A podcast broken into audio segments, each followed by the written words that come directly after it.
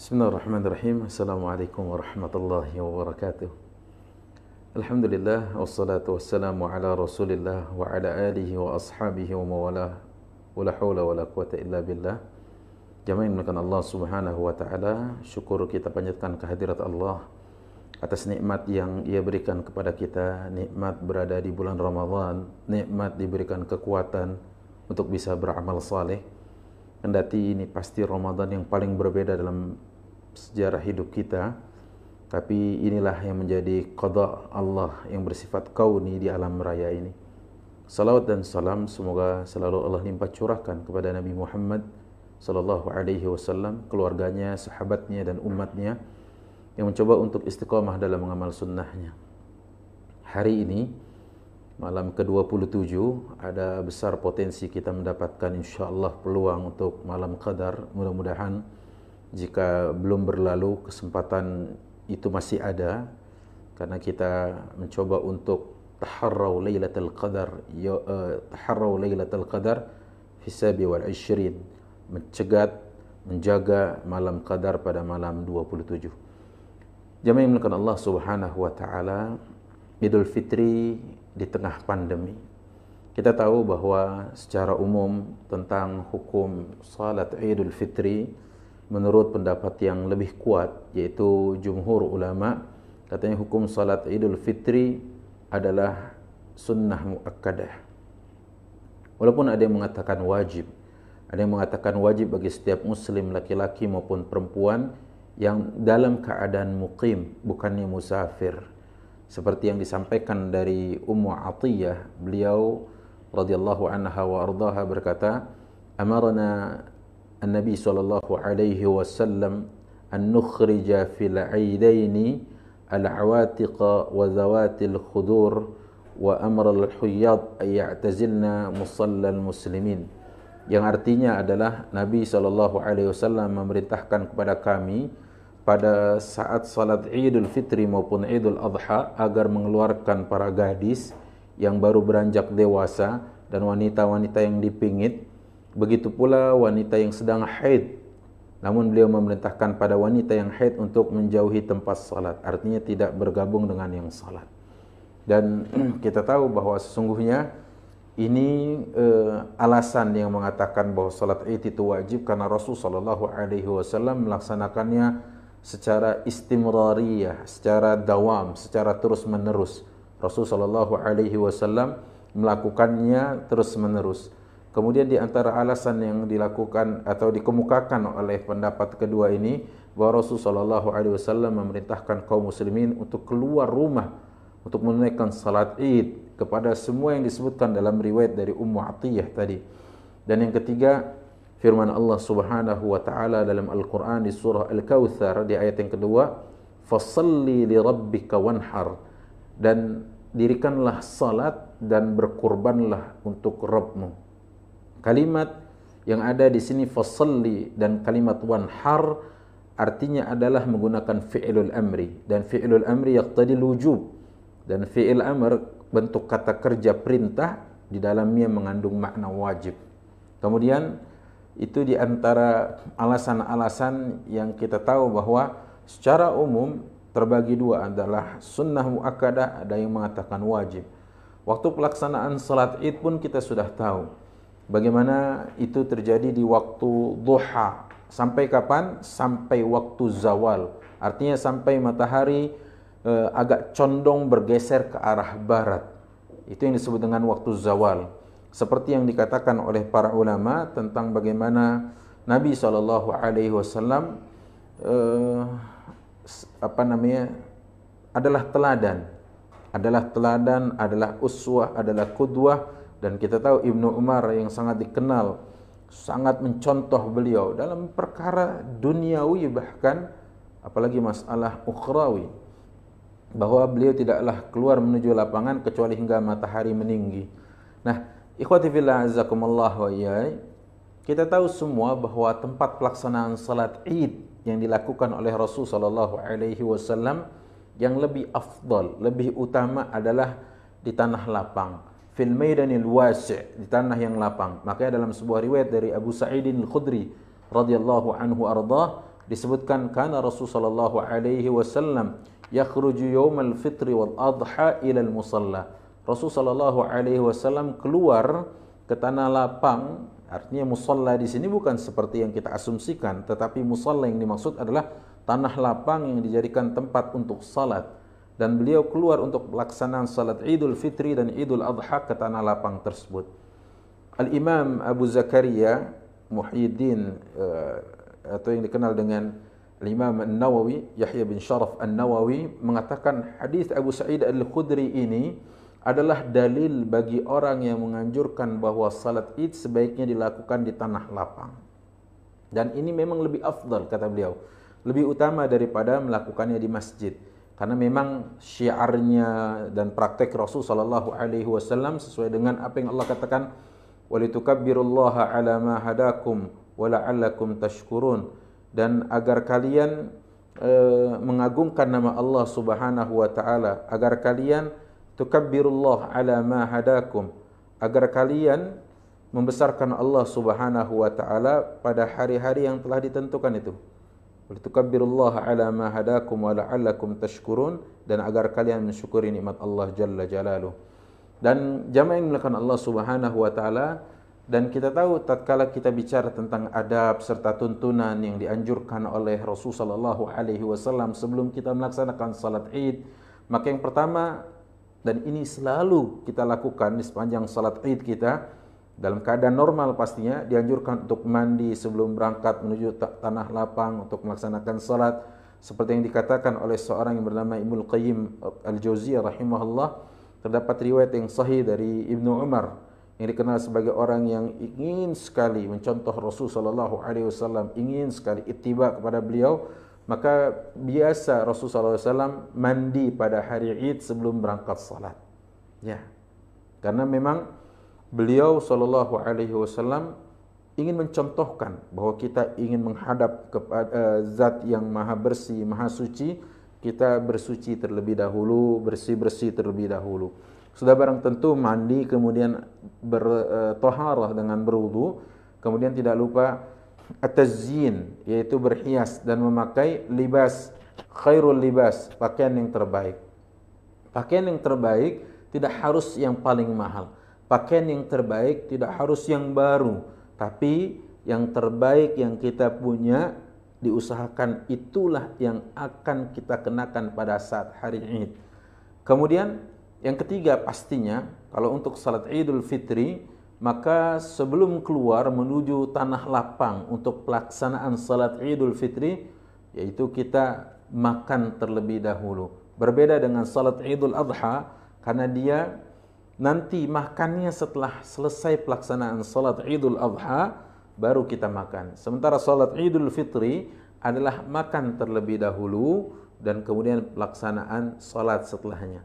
Dari Abdullah ibnu Buraidah radhiyallahu anhu wardah dari ayahnya Semoga Allah meridai mereka semua karena Rasul sallallahu alaihi wasallam la yaghdu yaumal fitri hatta ya'kula wa la ya'kulu yaumal adha hatta yarji'a fayakula min udhiyatihi.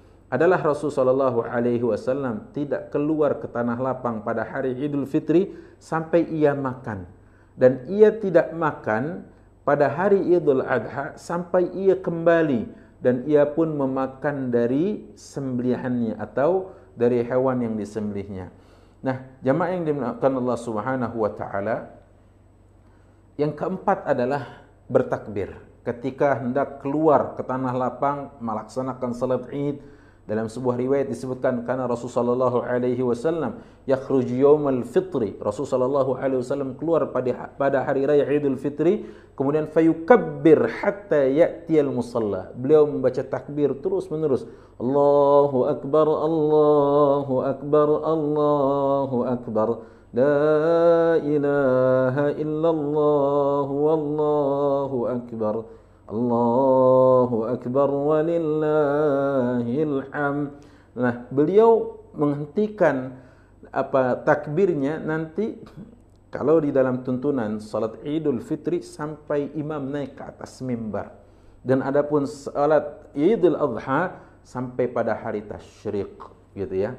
Fa idza qada as-salah qata'a takbir kalau selesai salat, maka beliau menghentikan takbirnya. Ya, artinya dalam salat Idul Fitri jamaah yang Allah Subhanahu wa taala.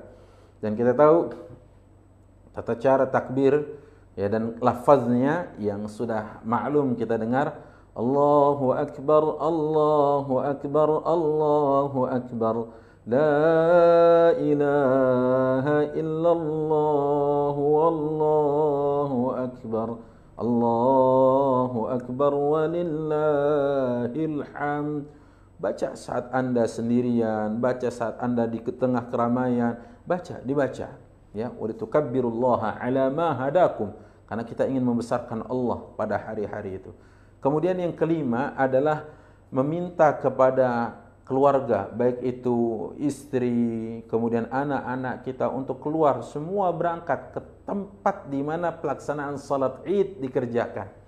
Dan kita tahu sampai di dalam riwayat tadi dari Ummu Atiyah Wanita haid disuruh keluar juga. Wanita yang dipingit keluar juga. Wanita yang baru saja beranjak dewasa keluar juga. Gitu ya. Dan kita tahu bahwa itu hari kesenangan, hari bahagia, gitu ya. Makanya ajak semua untuk merasakan kebahagiaan itu. Dan yang keenam adalah jalan pergi dengan jalan kembali harus berbeda. Seperti yang disebutkan dari Jabir bin Abdullah radhiyallahu anhu warḍah karena Rasul sallallahu alaihi wasallam idza kana yauma idin khalafa at-tariq. Rasul sallallahu alaihi wasallam pada saat beliau berangkat e, untuk pelaksanaan ibadah salat Id maka pulang atau kembalinya berbeda dengan jalan saat beliau berangkat. Itu. Dan yang ketujuh kita tahu bahwasanya dianjurkan untuk berjalan kaki di sini berarti tempatnya tidak berjauhan. Artinya tidak jauh-jauh. Kalau kita lihat di Madinah, Rasulullah Wasallam eh, dari Masjid Nabawi yang kemudian sekarang di bagian pinggir dekat pintu menuju Baqi itu rumah beliau. Kemudian ada Masjid Ghamamah dan sebagainya. Dahulu itu menjadi tempat di mana beliau Shallallahu Alaihi Wasallam salat. Cukup dekat sekali. Ya kalau dari arah mimbar dari mihrab pengimaman di Masjid Nabawi dia ada di sebelah kanan agak menyerong sana. Artinya disunahkan berjalan kaki karena Rasulullah sallallahu alaihi wasallam yakhruju ila al-idi masyan wa yarji'u masyan. Adalah Rasul sallallahu alaihi wasallam tatkala berangkat dan kembali dengan berjalan kaki. Walaupun pastinya menyesuaikan. Andai Anda khatib atau andai Anda ingin sholat mungkin di tempat yang agak jauh, maka penyesuaian dan Islam menginginkan kemudahan dan tidak ingin kesulitan. Kemudian bagaimana tentang salat sunnah qabliyah dan ba'diyahnya? Disebutkan bahwasanya anna Rasul sallallahu alaihi wasallam kharaja yawma adha aw fitrin fa shalla rak'ataini lam yusalli qablaha wala ba'daha. Adalah Rasul sallallahu alaihi wasallam tatkala beliau keluar pada hari adha pada hari fitri maka beliau salat dua rakaat saja tidak didahului dengan salat qabliyah, salat sebelumnya atau kemudian salat ba'diyah, salat setelahnya. Dan ini menandakan bahwa hanya pelaksanaan salat Id semata saat beliau mengerjakan di tanah lapang. Ya memang mafhumnya adalah kalau dikerjakan di tanah lapang tidak ada tahiyatul masjid. Tidak ada. Dan salat ini bukan salat wajib, sementara ada qabliyah dan ba'diyahnya. Dan ini sholat sunnah seperti itu dan bukan seperti sholat lima waktu. Apakah ada azan dan iqamah Ustaz? Tidak ada azan, tidak ada iqamah dalam sholat id. Salat yang menggunakan atau didahului azan dan iqamah adalah salawat mafruḍah, salat lima waktu yang wajib itu. Ya, bighairi adzanin wala iqamah. Disebutkan dalam sebuah riwayat, beliau tidak mengumandangkan azan dan tidak juga beriqamah Artinya dan tidak memerintahkan seseorang untuk berazan dan iqamah seperti yang dikatakan oleh Jabir bin Samurah dalam riwayatnya mengenai masalah ini. Baik, kita masuk ke dalam bagaimana sih tata cara pelaksanaan salat Id. Nah, kita bicara tentang umum dulu, kemudian baru kita bicara di masa pandemi. Pertama, memulai dengan takbiratul ihram sebagaimana salat-salat lainnya. Allahu akbar, itu takbiratul ihram. Disebut ihram karena dia mengharamkan apa yang tadinya halal. Ngobrol boleh, makan boleh, minum silahkan, bercakap-cakap boleh. Tapi setelah Anda mengucapkan kalimat Allahu akbar, maka haram semuanya. Sampai kapan? Wa tahlilu taslim yang menghalalkannya adalah salam. Yang kedua, kemudian bertakbir. Takbir yang disebut dengan takbir tambahan takbir zawaid, takbir zaidah. Artinya takbir-takbir tambahan. Allahu Akbar tujuh di rakaat pertama, lima di rakaat kedua. Allahu Akbar, Allahu Akbar, Allahu Akbar, Allahu Akbar tujuh kali. Baru kemudian baca Alhamdulillahi Rabbil Alamin. Atau baca Bismillahirrahmanirrahim. Alhamdulillahi Rabbil Alamin. Begitu. Kemudian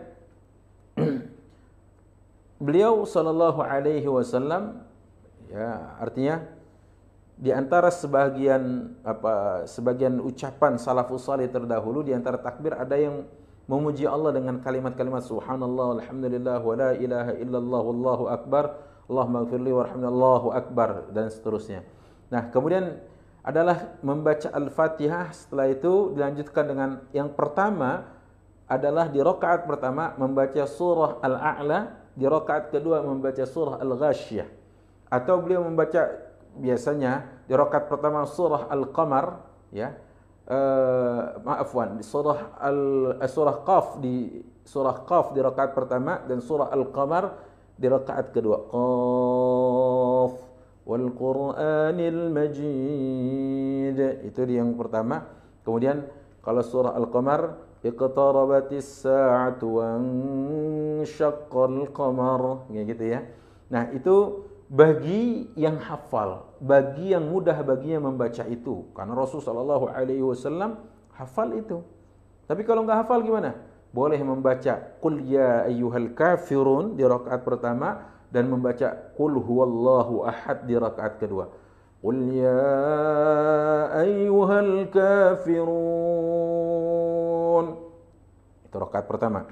Rakaat kedua boleh membaca Qul huwallahu ahad. Itu seperti itu. Kemudian eh, bagaimana yang kelima atau bagaimana tuntunan yang selanjutnya setelah membaca surah kemudian beliau melakukan seperti gerakan pada umumnya ruku, i'tidal, sujud, duduk di antara dua sujud. Kemudian bangkit lagi nanti seperti yang saya katakan di rakaat kedua beliau sallallahu alaihi wasallam mengumandangkan takbir zawaid lagi sebanyak lima kali. Allahu akbar. Subhanallah alhamdulillah wa la ilaha illallah allahu akbar. Allahumma ighfir li dhunubi. Allahu akbar.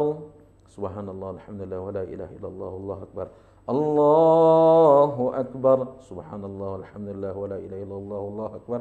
Allahu Akbar Sampai lima kali. Baru seperti pada rokaat pertama Kita kerjakan Salat di rokaat kedua. Nah Kemudian adapun khutbah Dalam salat idul fitri Disebutkan bahwasanya Beliau yusalluna Al-idaini qabla al-khutbah melaksanakan salat dua rakaat sebelum khutbah seperti yang dikatakan oleh Ibnu Umar terkait dengan apa yang dikerjakan Rasulullah, Abu Bakar dan ayahnya dan beliau mengatakan kan Rasulullah sallallahu alaihi wasallam wa Abu Bakar wa Umar radhiyallahu anhuma yusalluna al-idaini qabla al-khutbah. Jadi pelaksanaannya ya, pelaksanaan salatnya sebelum khutbah. Kalau Jumatan khutbah dulu baru salat dua rakaat. Nah, jamaah yang melakukan Allah Subhanahu wa taala Bagaimana khutbah itu? Khutbah sama secara umum. Ah, ini dalam keadaan normal. Namun, bagaimana dalam keadaan yang tidak normal seperti pandemi saat ini? Alhamdulillah, Majelis Ulama Indonesia sudah membincangkan hal ini itu sekitar bulan Mei tanggal 6. Artinya sudah beberapa hari yang lalu beliau-beliau sudah berkumpul untuk mencari, merumuskan dan mengeluarkan akhirnya fatwa dengan nomor fatwa 28 tahun 2020 tentang panduan kaifiat takbir dan salat Idul Fitri ya 1441 Hijriah ini. Karena saat ini agak beda yaitu pandemi Covid-19 itu. Maka di situ disebutkan dalam fatwanya bahwa pada dasarnya salat Idul Fitri sunnah muakkadah. Itu yang saya katakan tadi yang mengatakan salat Idul Fitri ada yang wajib dan ada yang mengatakan sunnah muakkadah dan alhamdulillah MUI ya sama dengan jumhur ulama mengatakan sunnah muakkadah. Meski pelaksanaan salat ini disunahkan untuk dilakukan secara berjamaah di tanah lapang ataupun di masjid gitu, namun salat Id juga bisa dilakukan di rumah. Ya, baik secara berjamaah maupun secara infiradi, munfarid secara sendiri-sendiri gitu ya. Ada beberapa ketentuan pastinya terkait pelaksanaan salat Idul Fitri pada saat kita bicara tentang kawasan yang memang itu zonanya merah. Artinya secara uh, secara zona itu merah. Ini berbahaya. Nah, kalau itu zonanya berbahaya, maka dikerjakan di rumah, dikerjakan bisa berjamaah dengan keluarga atau dikerjakan sendiri-sendiri. Misalkan Anda nggak punya teman gitu ya, semua sudah ada di kampung misalkan contohnya, maka salat sendiri, boleh. Tapi tetap yang di rumah dikerjakan secara berjamaah. Nah, dalam pedoman fatwa MUI ini disebutkan bahwa salat berjamaah di rumah dapat dikerjakan dengan ketentuan jumlah salat minimal empat orang katanya. Ya, walaupun nanti ada disebutkan di dalam apa namanya uh, pendapatnya uh, Hasyiah Al-Baijuri ya di situ oleh Imam Al-Baijuri mazhab Syafi'iyah bahwa sesungguhnya kalau kita bicara tentang hal ini bahkan salat Id sendiri di, di rumah boleh insyaallah ya. Kemudian setelah salat id, khatib melaksanakan khutbah dengan ketentuan dalam kaifiat khutbah Idul Fitri. Alhamdulillah wassalatu wassalamu ala Rasulullah usikum bitaqwallah. Aku wasiatkan kalian untuk bertakwa kepada Allah. Misalkan rajin-rajinlah salat, kemudian tetaplah semangat dalam ibadah, contohnya begitu dan tetap tambahkan ketaatan kita setelah Ramadan ini terus berdoa, bertobat kepada Allah. Mudah-mudahan uh, wabah corona ini segera diangkat oleh Allah Jalla Jalaluhu.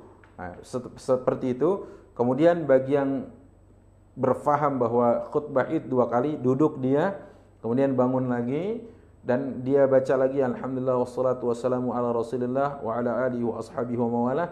Kemudian setelah itu berdoa.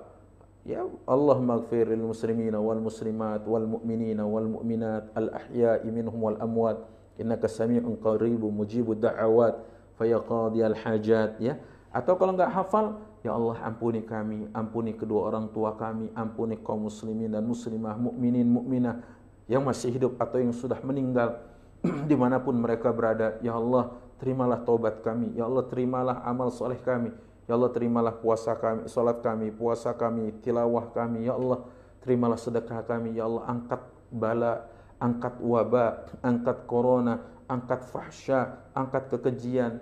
Ya Allah ya Rabbana. Kemudian setelah itu ala nabiyina Muhammad walhamdulillahi rabbil alamin. Nah, dengan demikian berarti kita sudah bisa selesai melaksanakan salat Id di masa pandemi seperti ini. Banyak yang mengatakan apakah harus sekian Ustaz, apakah harus sekian? Enggak. Enggak perlu yang berat, enggak perlu yang ribet. Karena memang Ramadan kali ini, Eid kali ini bukan hanya pantas untuk dicatat dalam Museum Rekor Indonesia, MURI, tetapi dia juga pantas dalam Guinness Book of Record. Kenapa? Karena Ramadan tahun ini dan Eid tahun ini melahirkan banyak sekali imam. Ya. Imam-imam di setiap rumah itu adalah imam bagi keluarganya. Maka Hai para suami, dengarkan baik-baik kajian kitab malam hari ini. Mudah-mudahan ini menjadi pedoman dan panduan bagi Anda agar Anda mudah menjalankannya. Sekali lagi saya ulangi, solat id pada umumnya pada kondisi normal seperti yang kita sampaikan tadi di depan dengan segenap adab yang harus kita penuhi. Tapi bukan berarti saat kita tidak keluar ke tanah lapang bagi yang zonanya merah tapi yang zonanya hijau, silahkan dengan dua ketentuan. Dipastikan bahwa tempat itu tidak ada yang terjangkit atau menurut data statistik sudah mengalami penurunan ya angka angka apa namanya angka penularan angka korban yang terjangkit COVID-19 atau Corona 19 ini maka kita katakan kalau yang dalam kondisi normal kondisi dan zonanya hijau apa yang kami sampaikan di depan, insya Allah tetap bisa dikerjakannya. Tetap dengan waspada, menggunakan masker, gunakan apa namanya mungkin sarung tangan dan sebagainya. Tapi bagi anda yang berada di zona merah, anda bisa mengerjakan seperti yang kami tuntunkan tadi, yaitu melaksanakan sholat dua rakaat, ya bersama keluarga atau Anda sendiri ya. Kalau yang sendiri nggak perlu pakai khutbah karena nggak mungkin Anda imam, Anda makmum, Anda khatibnya juga begitu. Maka yang di rumah masih mungkin bersama istri, bersama anak-anaknya atau bersama ibunya, bersama ayahnya, bersama saudaranya, maka setelah melaksanakan sholat id, Anda berdiri untuk khutbah. Kalau Anda penganut khutbah satu kali, cukup satu kali kemudian tutup. Kalau Anda ya memakai faham khutbah dua kali, Anda setelah membaca tahmid, muqaddimah, bersalawat untuk Rasulullah, kemudian mengucapkan kalimat wasiat takwa. Ya bertakwalah kepada Allah di mana pun kau berada, kasih wasiat yang berkaitan dengan ketaatan kita kepada Allah. Setelah itu duduk, bangkit lagi, muqaddimah, bertahmid kepada Allah, mengucapkan salawat untuk Rasulullah, kemudian Anda boleh berdoa untuk kaum muslimin, terkhusus agar wabah corona ini diangkat oleh Allah Subhanahu wa taala dan kita bisa menjalankan kehidupan secara normal lagi pastinya setelah kita semua tampil menjadi lebih baik, lebih uh, mawas diri, lebih mengakui kalau kita pendosa, tidaklah turun musibah kecuali dengan dosa dan tidaklah terangkat wabah itu kecuali dengan taubat. Wallahu a'lam.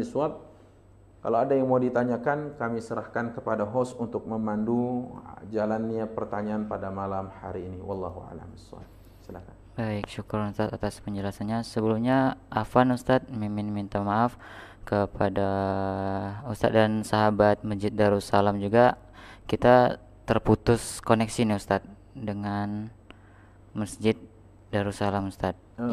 Jadi mungkin Mimin ambil alih aja ya Ustaz untuk jadi host hari ini. Silakan. Baik.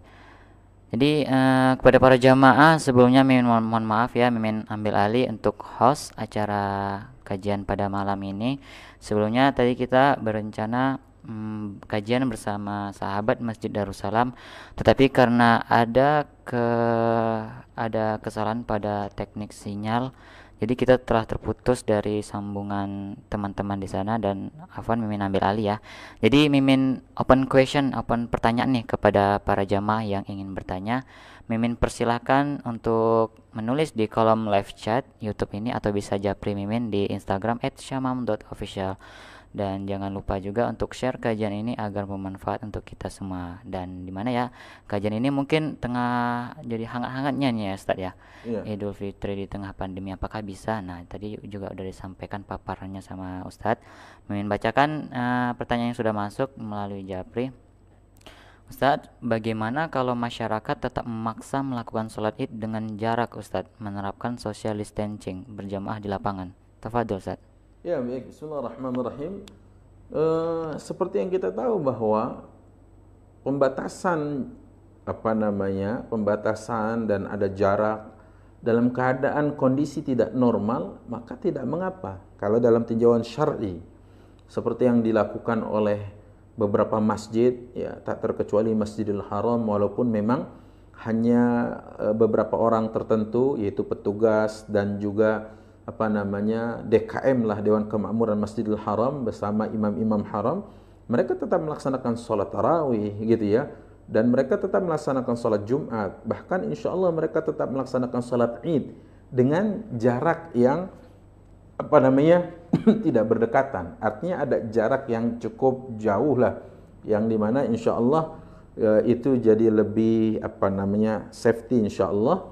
Karena e, apa namanya kita memakai faham darul mafasid muqaddam ala jalbil masalih memang maslahatnya adalah e, meluruskan dan merapatkan soft. Itu dalam kondisi normal. Tapi dalam kondisi seperti hari ini maka yang harus kita kedepankan adalah yaitu darul mafasid mencegah terjadinya madarat atau hal-hal yang tidak kita inginkan lebih kita harus kedepankan daripada kita mendapatkan mendatangkan maslahat. Wallahu a'lam bishawab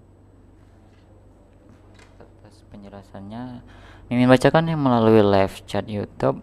Sepertinya udah dijawab ya Ustaz yang pertanyaan seperti ini. Apakah ada minimum jumlah jamaah? Apakah berdua saja sudah bisa? Alhamdulillah tadi sudah kita katakan kalau berjamaah ya artinya berdua dalam hitungan berjamaah salat sudah bisa sebenarnya. Dan kalau kita kembalikan kepada bagaimana dahulu hal ihwal yang pernah terjadi terkait dengan salat terus ada khutbahnya kan itu yang melatar belakangi turunnya ayat Al-Qur'an di surah uh, Al-Jumu'ah di dua ayat terakhir itu Ya ayyuhalladzina amanu idza nudiya lis-salati min yaumil jumu'ati fas'au ila dzikrillahi wa dzarul bai' itu dan ayat selanjutnya nanti wa idza ra'au tijaratan aw lahwan faddu ilaiha wa tarakuka qa'ima qul ma 'indallahi khairum minal lahwi wa minat tijarah wallahu khairur raziqin itu pernah sahabat waktu pelaksanaan salat Jumu'ah yang terdiri dari 40 orang kemudian saat itu uh, apa namanya ada sekelompok kafilah dagang yang melintas. Mereka berhamburan melihat kafilah dagang yang keluar ya sampai katanya ada yang mengatakan cuma tersisa 12 orang. Ya, artinya tetap sah salat ya dengan kondisi seperti itu. Wallahu alam. Makanya kalau kita bicara tentang hukum tadi sudah kami sampaikan dalam pemaparan eh, pada saat tadi di awal. Wallahu alam Baik. Dan ya sekali lagi Mimin mohon maaf ya jika Mimin ambil alih pada host pada acara hari ini karena kita terputus dengan sambungan Masjid Darussalam dan makanya Mimin ambil alih untuk menjadi host. Next uh, kepada para jamaah yang ingin bertanya Mimin persilakan melalui live chat YouTube atau bisa japri Mimin di @syamam.official. Selanjutnya Ustadz, ini mungkin pertanyaan DM pribadi dari akun Mimin syamam.official.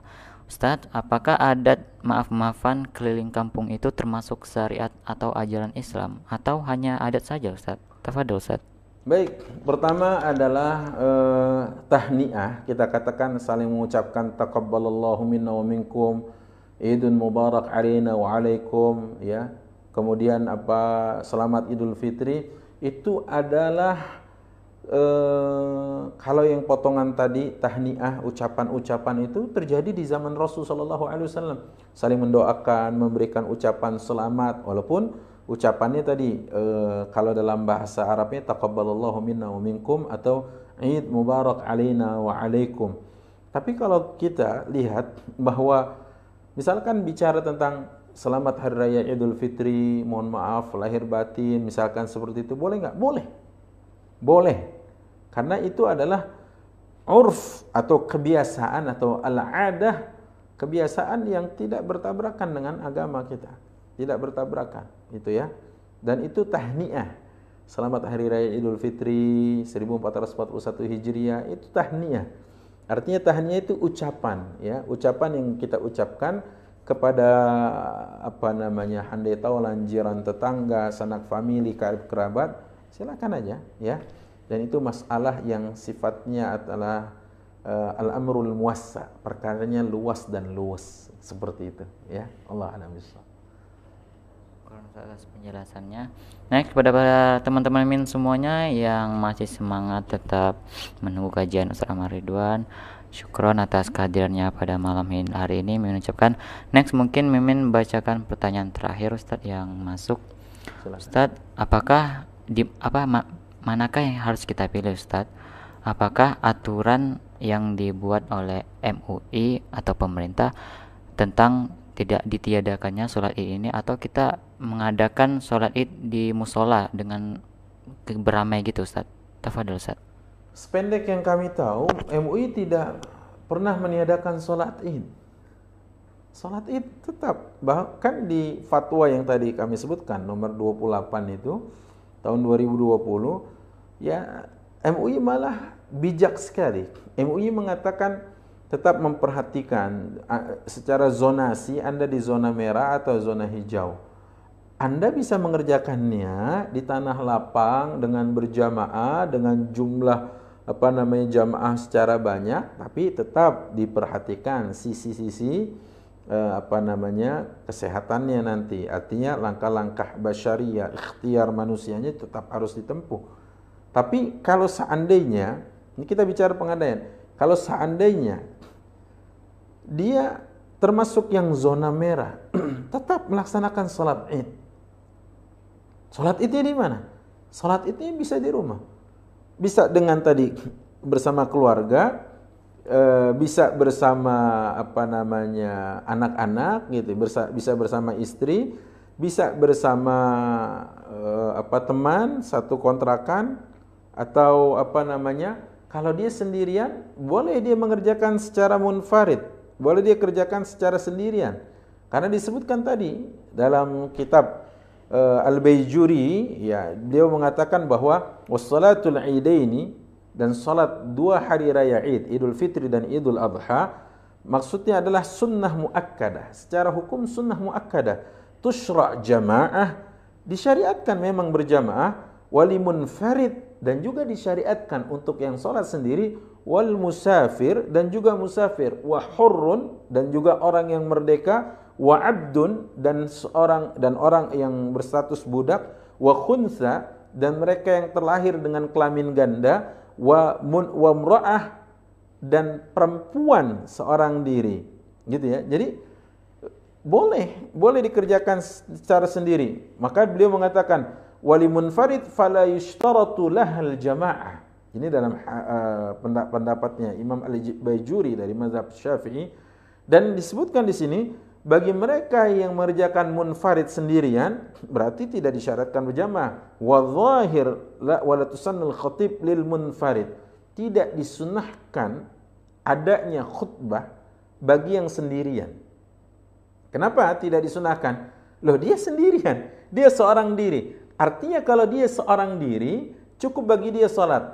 Allahu Akbar, subhanallah, alhamdulillah, wa la ilaha illallah, Allahu Akbar. Allahu Akbar. Dia baca takbir zawaid atau takbir ziyadah sebanyak tujuh kali di rakaat pertama. Dan kemudian dia membaca Al-Fatihah. Bismillahirrahmanirrahim. Alhamdulillahi Rabbil Alamin. Terus setelah Waladdallin. Amin. Kemudian dia baca Qul ya ayyuhal kafirun. Setelah itu Allahu Akbar sama seperti salat pada umumnya ada ruku, i'tidal, kemudian sujud, duduk di antara dua sujud. Saat dia bangkit di rakaat kedua, jangan lupa rakaat kedua ada takbir zawaid lagi. Dia baca takbir zawaid lima kali.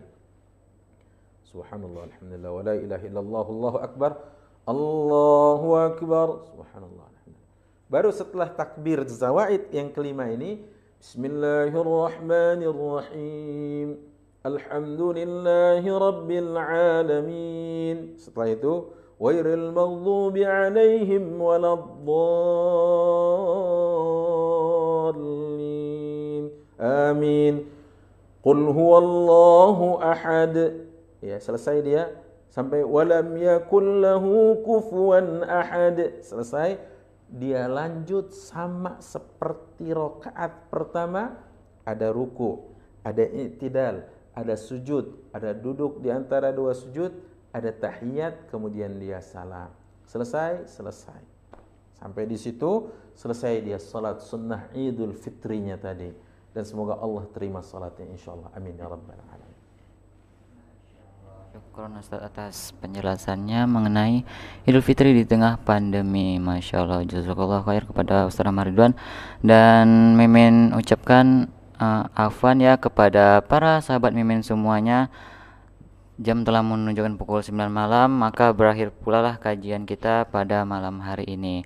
Dan kepada yang baru bergabung, Masya Allah Mimin ucapkan untuk tetap semangat ya insya Allah besok di jam 4 sore kita bertemu lagi Jangan bosan-bosan mendengar suara Mimin ini ya. Besok akan Mimin pandu lagi dalam kajian fikih muamalah bersama Ustadz Ahmad Ridwan. Tetap stay tune di channel ini, channel kajian kita bersama. Berjamaah kita kuat. Nah, kepada para jamaah syukron atas waktunya dan semoga Allah bimbing kita untuk menerapkan dalam kehidupan kita. Semoga Allah selalu membimbing kita dalam aktivitas sehari-hari. Simak dan join terus kajian Lecture from Home nanti esok di jam pukul 4 sore. Kita akan membahas tentang fikih muamalah yang mana ini mungkin ada banyak pertanyaan yang sudah masuk ke Mimin. Jadi besok siapkan pertanyaan terbaik untuk diajukan besok ya dan dukung terus dakwah Syamam untuk menebarkan manfaat sebanyak-banyak dan seluas-luasnya.